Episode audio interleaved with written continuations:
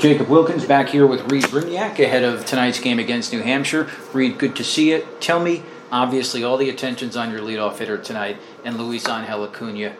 What are you looking most forward to?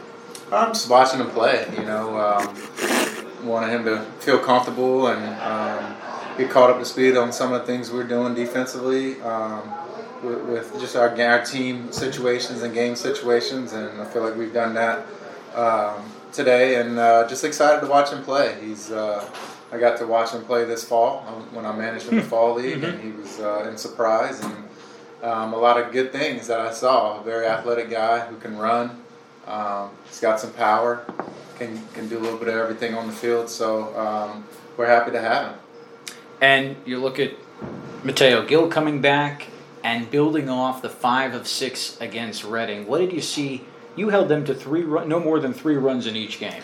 Yeah, I mean uh, the pitching was outstanding. Um, our starters did a great job of getting deep into the games, and then uh, you know the bullpen. You got to tip your caps to our bullpen. Um, obviously, we lost Dedniel Núñez and uh, Hunter Parsons to AAA, which is a well-deserving move for both of them. They both pitched very well since coming back down from AAA um, for us, and uh, you know some just you know the next man up, right? And, and uh, you know we still feel very confident with the guys that we have down there, um, and uh, you know they, they pitched great. We, we were able to keep a, a, very explosive offense to a very minimal amount of runs and, and extra base hits and home runs. So um, we just got to continue what we've been trending on, right? And that's that's attacking the zone and working ahead in counts. And um, when we've been able to do that, it's favored us in the in, in the game situations and, and winning and losing ball games led by the guy pitching tonight, Dom Hamel. When you're watching last week with the seven innings and 11 strikeouts, uh, it seems almost when he is locked in, there's no stopping him.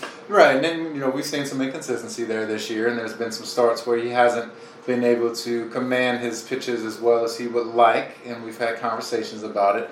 Dom sometimes tries to do too much, instead of letting his his ball move the way it's supposed to move and executing his pitches, um, which he understands that and he's working at it daily. Um, and yeah, just his last start was was prime example of who Dom is when Dom's when he's when he's on mm-hmm. when he's throwing strikes, working ahead, mixing his, his curveball in early uh, for early strikes, and then using it late to, to put guys away.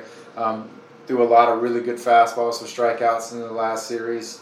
Um, so yeah, you know, we would like to see some consistency of him stacking those starts back to back to back, and uh, kind of like Moreno had a really good five game stretch, and then you know, obviously you're going to have a down one here and there, but you know, want to see him be more consistent um, in his weekly from this point on, moving the rest of the year.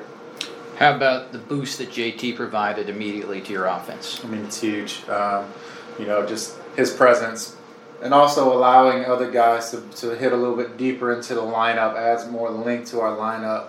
Um, you know, his, his bat to ball skills is super high. His, his plate dis- discipline is, is very good.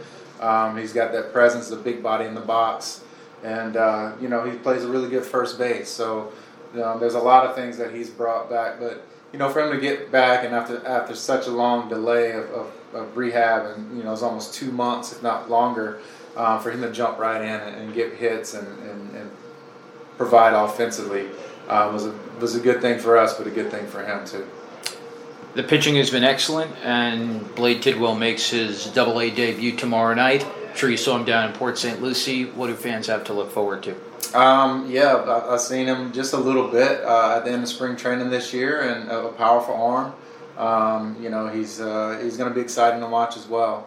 Um, you know, he's uh, upper mid to upper 90s fastball with some good off speed, good changeup, good slider.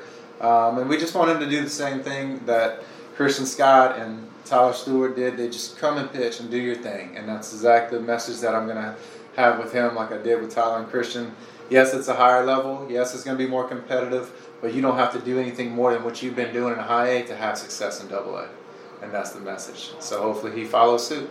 Has that been the biggest key, or what's been the biggest key to Tyler and Christian acclimating so seamlessly? I think that's it. You yeah. know, it's just the fact of like, you know, we have a we have the second ranked defense in, in, in our league. Like we catch the ball, we take care of you. You're not out there by yourself. Yep.